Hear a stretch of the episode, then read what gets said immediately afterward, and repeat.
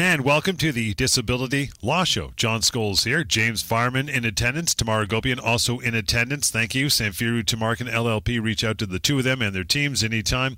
You're thinking, oh, I might just want to have a phone call on my own privately. You can do so. That's why the number is provided toll free, of course. 1 821 5900. We're going to get your emails on the show today as well. That's help at disabilityrights.ca and for other concerns. In fact, you want uh, short, concise, easy to digest memos about LTD education, if you will. LTDFAQ.ca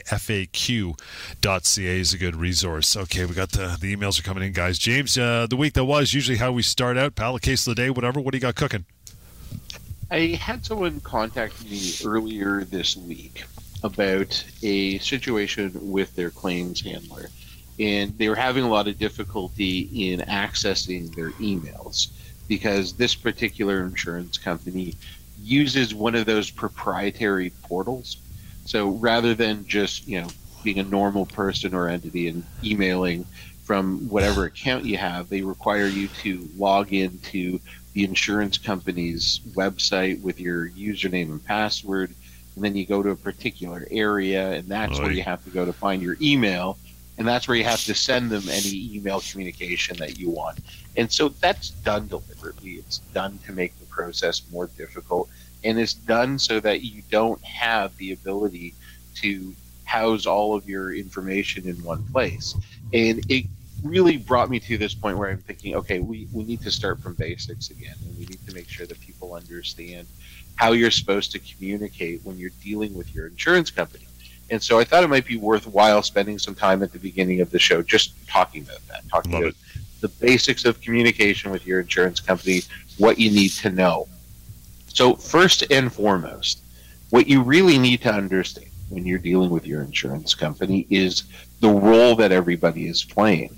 And in particular, you need to understand what role the claims handler is playing. Because the claims handler, if they're good at their job, they will be very friendly to you. They will tell you that they're there to help you with the claims process.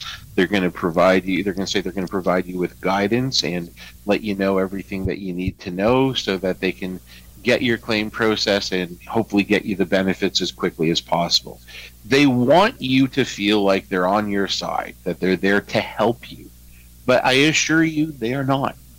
They work for your insurance company and your insurance company is not in the business of helping you. Your insurance company is in the business of making money. And they make money by paying out as few benefits as possible. Now, if that sounds cynical, it's only because I've been doing this for a really long time and I understand exactly what the roles are here. And once you've been through it and seen the other side, there is no debate about this. There's no mistaking what role they are playing. I have seen so many cases where the claims handler has been incredibly friendly because we see transcripts of these conversations and the claims handler is very friendly and you put you, you let your guard down and you start talking to them and revealing things that you should be revealing and I'm not suggesting you should be dishonest but you know you should have your guard up. You should understand that this is someone who is there to find a reason to deny your claim or to cut off your benefits that is their purpose, and you do need to understand that. So you need that context before you even start. And with that context, my advice is, you know, you, you don't want to be in conflict with your your claims handler. You don't want to be aggressive with them, and you certainly don't want to be rude. Be cordial, be polite, you know, be pleasant even with them, but understand what their role is. Their role is to find a way to get you off of claim. As long as you understand that, you can be perfectly pleasant and polite with them, but simply provide the information you're required to and move on. And don't forget what their job is and what they're trying to do. Next, as I just mentioned before, you need to be honest. Even though being honest might mean that there's going to be information your insurer has that might undermine your claim.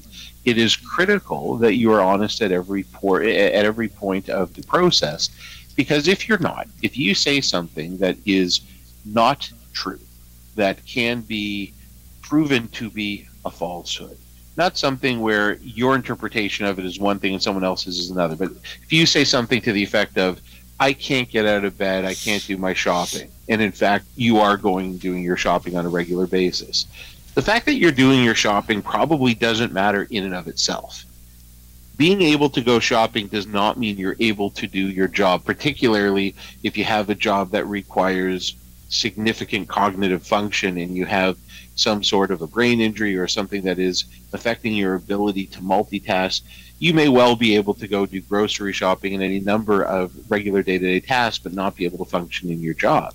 So the act of going to do your shopping isn't important in and of itself. But if you say you can't do it, and then there is surveillance of you going grocery shopping, all of a sudden you can't be trusted anymore. Now, anytime there is anything that you say that isn't black and white, that isn't something that is objectively provable, the insurance company is going to have a very good reason not to believe you, and you've undermined your claim. So you need to be forthright and honest at every step of the process. The other thing I would say is make sure that you include your doctor when you're dealing with the insurance company. So when your insurance company wants you to do something, perhaps they want you to submit to some treatment program, run that by your doctor first and have your doctor comment on that and provide that information from your doctor to your insurance company. If your insurance adjuster is in any way harassing you or if you feel like you're being harassed, talk to your doctor about that make sure that's something that is being recorded in the medical records that can be provided to the insurance company. And certainly, if you are having a personality issue with the claims handler, ask for a new claims handler to be, assi- be assigned. They may not agree with that. They may not do anything about it, but at least if you've asked, you've given yourself the opportunity. And if they refuse to do it and you ultimately wind up bringing uh, litigation against them, it's going to look really badly on them that they didn't do anything about that. And then the last piece of advice that people need to know is everything needs to be reduced to writing. So if your claims handler calls you on the phone, as they often do, and tells you new information, I would always ask that they communicate that to you by email. Now, sometimes they'll agree, sometimes they won't. Oftentimes they won't. That's okay. If they won't do that, then what I would do is tell them to hold on a minute, get a pad of paper and a pen, and just write down what is being said during the conversation, the substance of what's being said. And then at the end of the conversation, write an email to the claims handler just summarizing the substance of what is said. And then if there's ever a dispute down the road, your version of it that you've contemporaneously put into an email and sent to them is going to be relied on. Now, what do you do if you're in the situation of the person that contacted me, where the insurance company is using one of these portals? if you're not able to access the emails externally, take a screenshot and save them to somewhere else on your computer outside of that portal. So you have all that information down the road. Very significant that you keep your own copy of all communication that you can access because down the road, if it's in a portal, the insurance company can re- revoke your access and then you don't have any of that information for yourself. Tamar, what are you thinking? Well, I, mean, I, I, echo James's comments, but I think about some of my clients and how uh, they're not familiar with computers and you know emails, and e- even these encrypted emails are difficult for them to PDF and do the things that, which I absolutely think they should be doing, but perhaps is really outside of the realm of their experience and training and so on. And so, the add-on to that advice is it's okay to write it down. Just get a pen and paper and just write it down. I have clients who will keep journals and just will put the date down and say, I was angry. My insurance adjuster said this, right? And just keep a running log. Even that, in and of itself, is helpful down the road if there's a disconnect between yourself and your insurance company about an issue on your file or what you thought was being said or what you thought was going to happen. I even think about situations, we get calls a lot actually about people saying, I'm on my third or fourth adjuster. I don't even know who to call or who to contact. Emails go into the stratosphere and I, you know, I never get a response. Look, the fact that you're attempting, though, if you're listening, the attempt should be recorded on your end. The fact that you call even maybe their customer service line, even do that. If you don't know who the point person is on your file, which I get is very frustrating, is totally offside the insurance company's obligations. But that documentation, that the way in which you contact the insurance company, and that it's been a week or three days or two weeks and they haven't responded, that whole experience is really important leverage for lawyers like us when we get involved.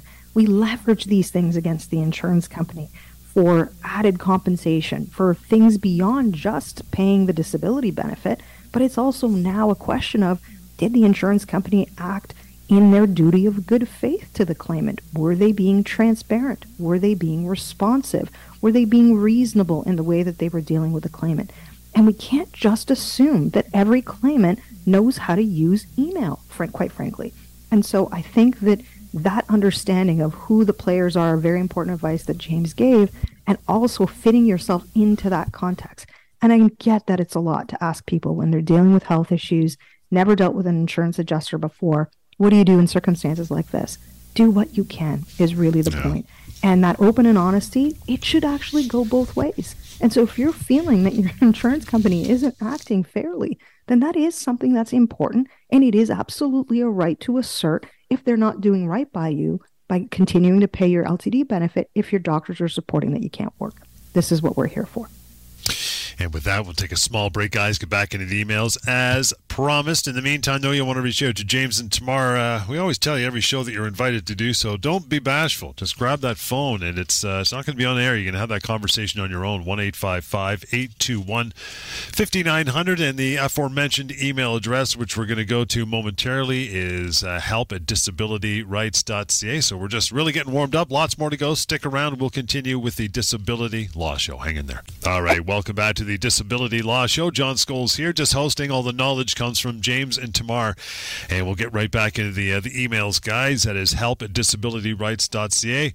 Norman, Norm is the first, says my LTD was accepted as a recurrence and am covered until April 2024, which is the two year mark. They are asking me to apply for CPP disability. Should I?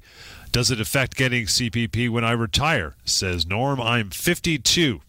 Good question. What do you think, questions. Tamar? Yeah, yep. good couple of good questions actually in there, mm-hmm. John. And so let's deal with the back end of the question, which is what happens if I apply for CPP disability? Look, you, you want to make sure you get some clarity around it from Service Canada, but our understanding is that if you are approved for the disability part of CPP, it doesn't compromise what you get when you turn 60 or 65 as your regular CPP payment that you're expecting to get. In fact, I'm told that you can continue to accumulate contributions if you are approved for the disability benefit that go towards the retirement benefit that comes in at age 60 or 65. So that certainly shouldn't be a barrier for Norman to apply for CPP disability. The fact that the insurance company is asking you, though, is an interesting one. There's some insurers, John, that do it routinely, uh, and there's others who do it more strategically. And so, what do I mean by that? When they're getting close to that two year mark, the insurance company has the onus, the legal onus, to do a review and see whether or not you're going to continue to qualify for LTD benefits under their policy. Because the policy itself, which they've written, by the way, has a change in the definition to continue to qualify. And that change of definition arguably is a tougher test. And it says no longer are we looking to see if Norman can go back to his own occupation the job that he was doing at the time that he became disabled. Now, at this, at this two year mark, we're looking to see is there something else Norman can do, given his education, given his training, given his experience, that would put him into an occupation that would offer him enough compensation, enough money that lines up typically with what you're getting for your LTD benefit, which is never 100% of what you were earning. It's typically only two thirds. So the threshold for earnings is lower than the own occupation test, and they're now looking at any job you can do. And so that review starts with some insurers, usually about a year, a year and a half into you being approved for disability benefits, and can line up with receiving or applying for CPP disability. Why? Because if the government accepts that you are totally disabled as well under their plan, which is if you have a severe and prolonged disability, it means that Norman could be entitled to know, anywhere from you know $900 a month to $1,500 a month of compensation from the government. And the insurance company then gets to obtain a credit or a deduction for that amount. So it serves two purposes. Number one, it signals that your doctor, Norman's doctor, is supporting the severity of his conditions and that it's going to be prolonged, which means the likelihood of him returning back to work is very, very low, according to his own doctors. And so it makes the analysis interesting from the insurance company's perspective, right, about what they can and can't do. And it also offers this element of compensation if people apply for CPP disability and get approved that allows the insurance company's risk of payments to be reduced. So these things are all happening for Norman. I don't expect him to understand or know that this is all happening. I think at the end of the day, he should understand that the application for CPP disability I think the pros outweigh the cons, frankly. Yes, the biggest con is the fact that the insurance company gets a deduction, but the pros are huge. Not only are you then going to get compensation from the government, so if LTD stops or gets cut off prematurely, at least you've got some compensation coming in from the government for that disability benefit. But also, it's really good leverage against the insurance company if they do cut you off to say, well, hang on, guys, the government has approved me for this plan. They think I have a severe and prolonged disability. Surely it must mean that I satisfy your test, insurance company, that I'm totally disabled from any occupation. So I think when I'm looking at this from Norman's perspective, and again, I haven't seen his medical information, but the fact that he's been approved by way of a recurrence tells me he's been on this path for a while, right, John? He's gone back to work. He's been off again. His health, he struggled with his health for some time and has now gotten to a point with himself, his health, his doctors, that in fact disability is something that's it's on the horizon and he's obviously on claim with, with the disability insurer. So I think it's an important conversation to have when you have been on this path for some time to have that discussion with your family doctor, your primary treating practitioner, and say, look, the insurance company has asked me to apply for CPP disability. What do you think, doc? And be careful as well about how this gets communicated because insurance companies like to make it seem like this is mandatory. You must apply. And if you don't apply, you know, they, don't quite say that we're going to cut you off, but there is sort of this subtlety around some of the letters that I've read from insurers that suggest this is a requirement under your policy. Most policies actually don't make it a requirement. What they say is that we get a deduction and some policies go so far as to say if the insurance company thinks that Norman is eligible, then they will estimate an amount for the CPP disability and take that as a deduction. And that can happen, but not as common as the letter that I see that's pretty standard after a year, year and a half. You get this letter saying you must apply for CPP disability. So, conclusion Norman should have a chat with his doctor. He should make a decision around the CPP disability and whether or not to apply. And that decision should be made medically with his own team and not so much what the insurance company is saying is a requirement under the policy. Without seeing the policy, I wouldn't necessarily take the insurance company at their word. James? Yeah, I, I, certainly agree. Generally, my advice to most people is applying for CPP disability makes a lot of sense, even with the offset, as Tamar just went through. There are so many advantages to it. You're not in a worse position financially, and it puts you in a better position in terms of your argument about whether you're entitled to LTD, that it just makes sense. Uh, you did mention that the the answer to Norman's question about affecting the CPP proper, the, the CPP retirement benefit, uh, that is correct. My understanding as well is that once you're approved for CPP disability, then your contributions to your CPP retirement benefit will continue and so, in fact, if you're not working, it actually is beneficial for you to apply for CPP disability because otherwise you're not contributing to your CPP retirement benefit. And your retirement benefit would be less if you don't apply for CPP disability. So it does make a lot of sense. And that information actually is courtesy of our late friend, Terry Corcoran. So I yeah. thank him again for that as always. Uh, the other thing I would say is if you are in the position where you're going to be applying for CPP disability, I would also have your doctor fill out the forms for the disability tax credit at the same time. Both Definitely. the disability tax credit and CPP disability are run by the federal government, but because it's our federal government, they're run by different ministries. I don't know what to tell you. I wish it should be one application for both of them, but of course it isn't because why would they do it efficiently? They don't. So you have to do two separate applications, even though the test for both of them is fundamentally the same or very similar.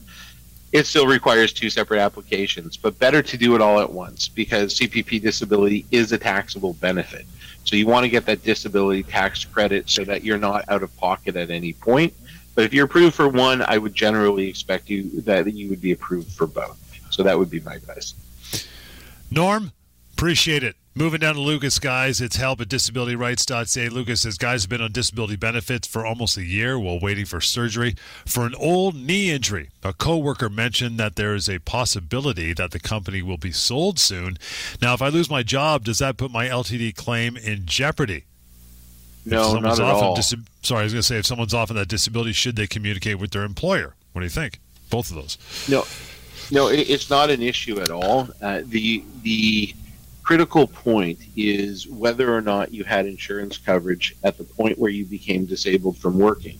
Usually, that's going to be the day that you went on medical leave. Sometimes it can be earlier than that, or I suppose in theory later. But at any point, when it, whenever you, whenever it is determined that you became disabled from working, if you had coverage under a disability insurance policy at that point in time, then you remain covered for as long as you remain disabled up until age 65, assuming that's what your policy says, as almost all of them do.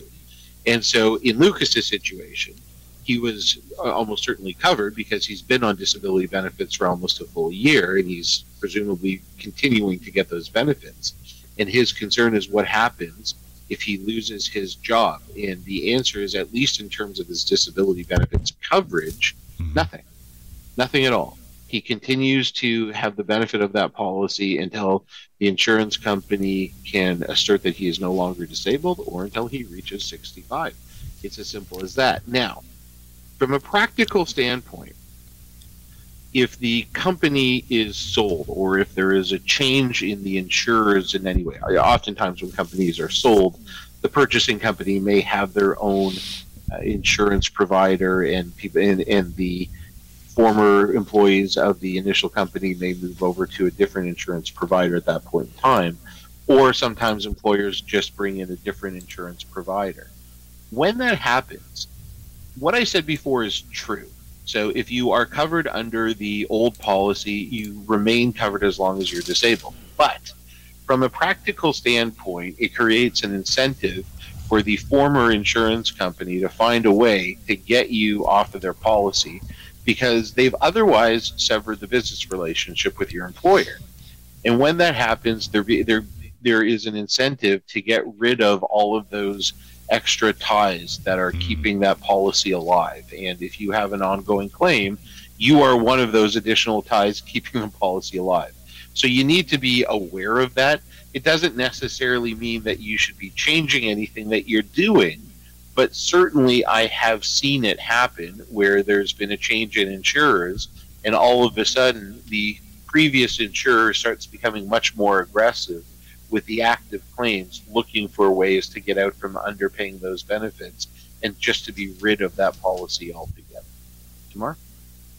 Yeah, I mean it's it's it's an interesting one because you know most people assume that their group disability policy is tied to their employment, and, you know, theoretically, yes, but just because one ends doesn't mean the other ends, and vice versa, actually. So just because you're losing your job doesn't mean you should lose LTD. And if your LTD is cut off, doesn't necessarily mean you're going to lose your job or you should lose your job. So it's an important interplay between the two, which is why, you know, our firm is so well suited to deal with these kinds of situations. And I think that if there's a job loss, you know, you want to make sure that you're getting some employment advice around what's happening with that job loss. Do you have entitlements there? Is there some severance requirements there that the employer should be paying? You know, what is the nature of that job loss? Is it because the company? I think Lucas tells us actually the company is being sold. So Lucas wants to understand at least, you know, in some form, whether or not his job is going to continue with the new company or is he actually losing his job um, because of you know loss of business or bankruptcy or some other condition. And that can have actually some significant employment entitlements and rights which are important for him to understand. And i think john you, you threw in that question around you know when someone is off on disability should they communicate with their employer? Yeah you know, the should and right? could yeah and how often you know again you know these things are not written in stone right? And so it's important when people are listening to our shows you know, every situation is different, but generally speaking, your employer is actually entitled to know what's happening with you and your medical leave. They're not entitled to know, though, why you're off. They're not entitled to see your medical information, but they are entitled to know is there a reasonable likelihood for you to return back to work? And if so, what that period of time is. And sometimes there needs to be a return to work plan and put in place. It could be that the insurer is involved, maybe they're not involved, but if the bottom line is if your employer reaches out to you to communicate with you, even if you're on a disability leave, don't ignore that reach out. Make sure that you're responding, even if it's in writing, just brief, briefly advising, look, I'm still on claim, or, you know, is there a medical note that might be required for their file to keep you on a medical leave? If you ignore them, though, they can assume that you've abandoned your job. And once you do that, you lose all employment entitlements, and you don't want to do that. To, to James's point, you might have extended health benefits that you want to still access. So, again, nuanced information, but one that's really, really important. I always advise all my clients don't ignore the employer, but just give them enough of what they need while you're still dealing with your health and the disability insurer. All right, guys, good stuff. Some more emails coming up after the short break, and I'll give you the contact information every time we go into a, uh, a break like now. 1 821 5900, the number, help at disabilityrights.ca. And another way to ask questions anytime is mydisabilityquestions.com. Jerry, see your email there. Thanks, pal. It's coming up in a moment as we continue with more of the Disability Law Show. Back with the Disability Law Show. As promised, Jerry, thanks for the email ahead of time. I'm going to read it right now. Guys, you can answer. Uh, Uh, says, Does my insurance company need to make sure I can get another job before they cut me off at the two year mark? My foot was amputated due to an infection a few years back. I've been struggling with my prosthetic and skin lesions ever since. I can sit at my computer or watch TV for a few hours, but moving around and doing basic things like driving, really hard. I've always worked in physical jobs, which is now out of the question completely. What are the insurance company's obligations in my particular situation? Guys, what do you think? Well, say that the insurance company unfortunately doesn't is not required to ensure that Jerry has a job at the two year mark. It's unfortunate that that's the case, John, but but that's the reality is that the extent of their obligations is really what's written in the contract, and the contract says, do you qualify? Are you eligible for LTD? Yes or no? They make a decision, and that's what's going to flow from that decision at that two year mark. If in fact Jerry's policy, which I assume has that change of definition that I talked about earlier in the show, I think what's worrisome is that he's got fairly significant health issues, and significant enough that even a sedentary or sitting down type job is is sounds like is going to be problematic for Jerry to do. And that's usually the fallback, right? So when we see insurers do the analysis for the change of definition, unfortunately, we see them say, "Well, look, we don't expect you to do a physical job anymore, Jerry, but you know, we think you can answer some phones from home, and you know that will get you, you know, the two thirds um, qualifier for this alternative occupation test, and that's that. They'll try and wash their hands of him and cut off the LTD benefit, and they will look to see, you know, what other work can he do, you know, what is his education, training, and experience. They'll even go so far as to do what's called a transferable skills analysis. We see those a lot where it's a so called vocational specialist that gets assigned to the file and they'll call Jerry and ask him about his health issues and they'll ask him about his, you know, work background and so on. And then they'll pump out basically a two page form or a report to the insurance adjuster saying, okay, we've assumed that Jerry has these one or two restrictions, and with those assumptions, we're going to assume he's able to do these four jobs and then they will identify these jobs and they'll put these jobs in a denial letter to Jerry saying, because we think you can do these four jobs, we're going to cut off your LTD benefits as of X date. And, you know, if you're not happy with it, typical stuff, you can appeal. Um, and they may even tell Jerry about his rights uh, to start a legal claim. So, why do I bring all this up? Is because he asks us, what are the insurance company's obligations in his situation? They have an obligation to look at his situation fairly. They have an obligation to look at his health issues fairly. They have to do an even review of all of it together so that they can make their decision at the change of definition. But whether that actually happens is a whole different kettle of fish. And I think that's really where we get involved, but we also get quite frustrated on behalf of our clients and individuals like Jerry because insurance companies want to wash their hands of people at that two year mark. That's really why they put this kind of wording in the policies, is so that they can actually do exactly that. And so the obligation is there. Whether or not they see that through is a whole different thing. And so I think from Jerry's perspective, he wants to cooperate, right? Obviously, with all of the review that's going to happen.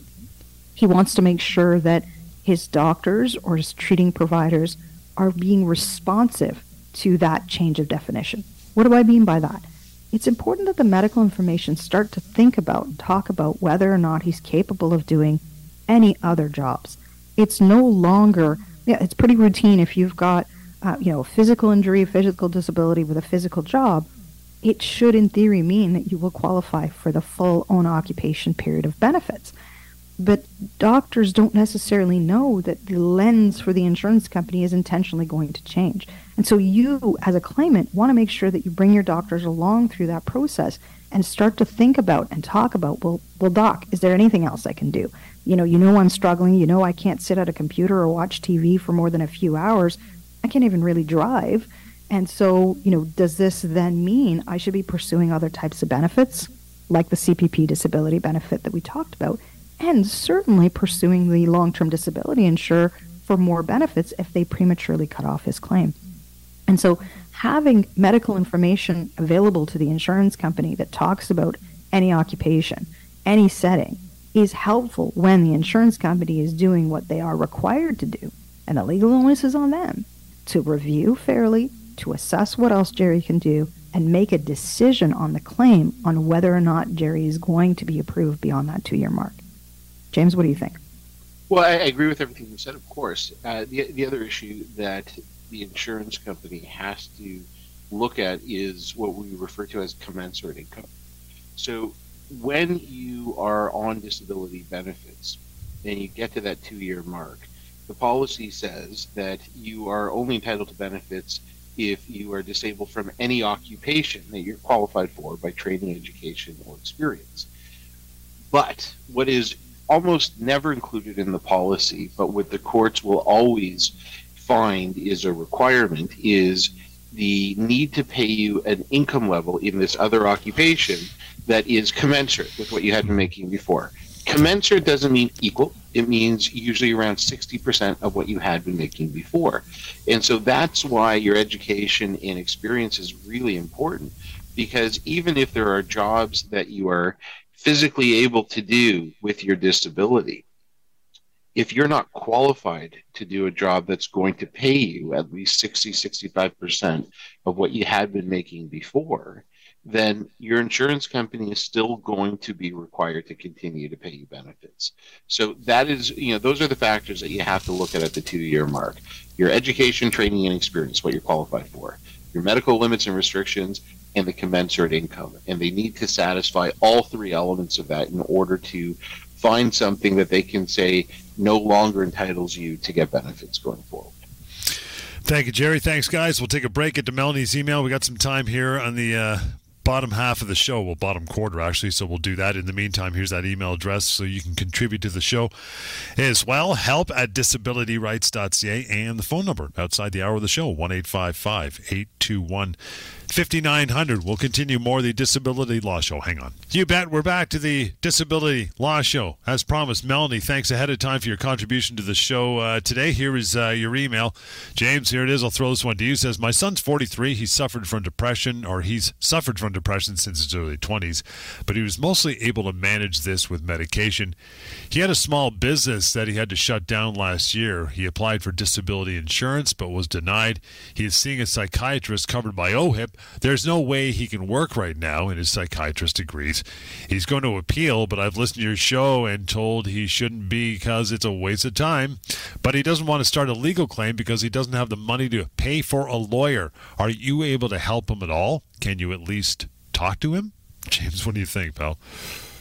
I think, Melanie, I got good news for you here. So, first and foremost, yes, we can certainly talk to him. There is never a charge. We don't charge for consultations. It's as simple as that.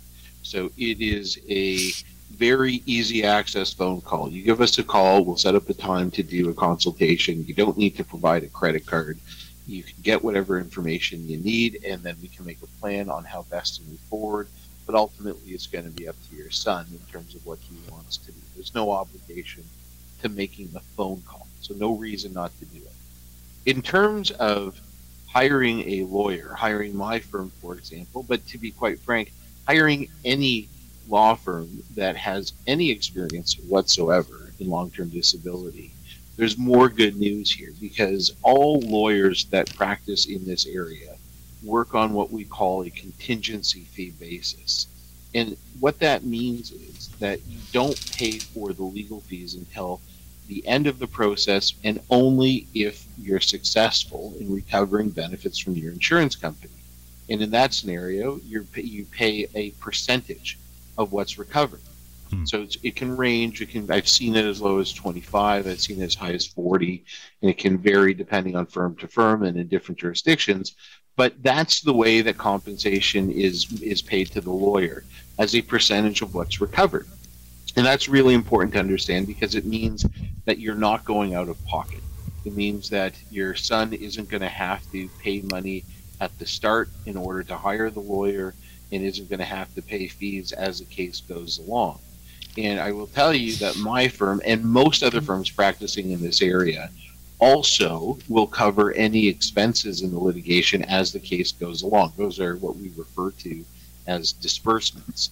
And so that's something that you really want to look for and make sure that your law firm is going to cover because you don't want to come to the realization a couple months in that you have to cough up a thousand dollars in order to get the information needed to bring your claim. Our firm certainly doesn't charge our clients for any disbursements as the case goes along. And the insurance company at the end of the case is going to cover those anyhow. So there isn't any reason why your law firm shouldn't be covered. That should be something that is paid for by the by the law firm, and then the law firm gets to recover that from the insurance company at the end of the case. So you know, that's all good news there because it means that there isn't really a barrier for your son in order to get first legal advice, and if he wants to proceed to get legal representation. And there's a lot of reasons why we do it this way. The most obvious, of course, is that Melanie, people who are in your son's position, people who aren't working, people who aren't getting disability benefits, are very rarely going to be in a position where they're going to be able to afford hiring a lawyer out of pocket. That's obvious. But there's a couple other reasons why the contingency fee agreement is really useful. So it ensures that the interest of the lawyer is the same as the interest of the client. If the insurance company pays more money, we both do better. So our interests are aligned that way. The other really important thing, and this is really problematic when lawyers are hired on an hourly basis, when lawyers are hired on an hourly basis, it creates an incentive to drag the litigation out. The longer the litigation takes, invariably, the more time the lawyer is going to put in, and the more money they're going to be able to charge their client. When you work on a contingency, spending more time does nothing to add to the fees the lawyer is getting. Nothing. A percentage is the percentage. If you're if you're charging 25% of what you recover, 25% is 25%, whether it takes 10 months or 10 years. Right. And so, from the lawyer's perspective, you want to get it resolved as soon as you reasonably can. And so, this is really critical. It means your interests in terms of timing are perfectly aligned.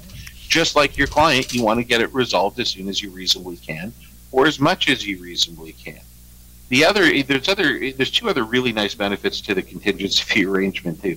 One of them is that if your lawyer is has not called you and told you that there's a problem with your case, you can be pretty confident that they think your case is a really good case because they're only going to get paid if it's successful. So that should give you some peace of mind that your your lawyer continues to think very positively about your about your claim. And the other really nice thing, and this is a big difference between hiring a lawyer on a contingency versus an hourly basis is if you have questions, you ask them and you get answers, and you don't have to worry about what it's going to cost you. Because again, we're not paid by the hour. So if you ask us 20 questions, you're going to pay the exact same thing as if you ask us no questions. So you might as well ask questions when you have them because you want to get that information and you're not going to have to pay a dollar extra to get them.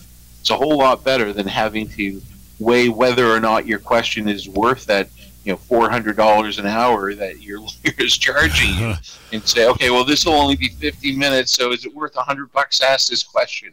Uh, you don't have to worry about that when you hire a lawyer on a contingency basis. So that's a huge. Mark? Tamar, last minute or two of yours.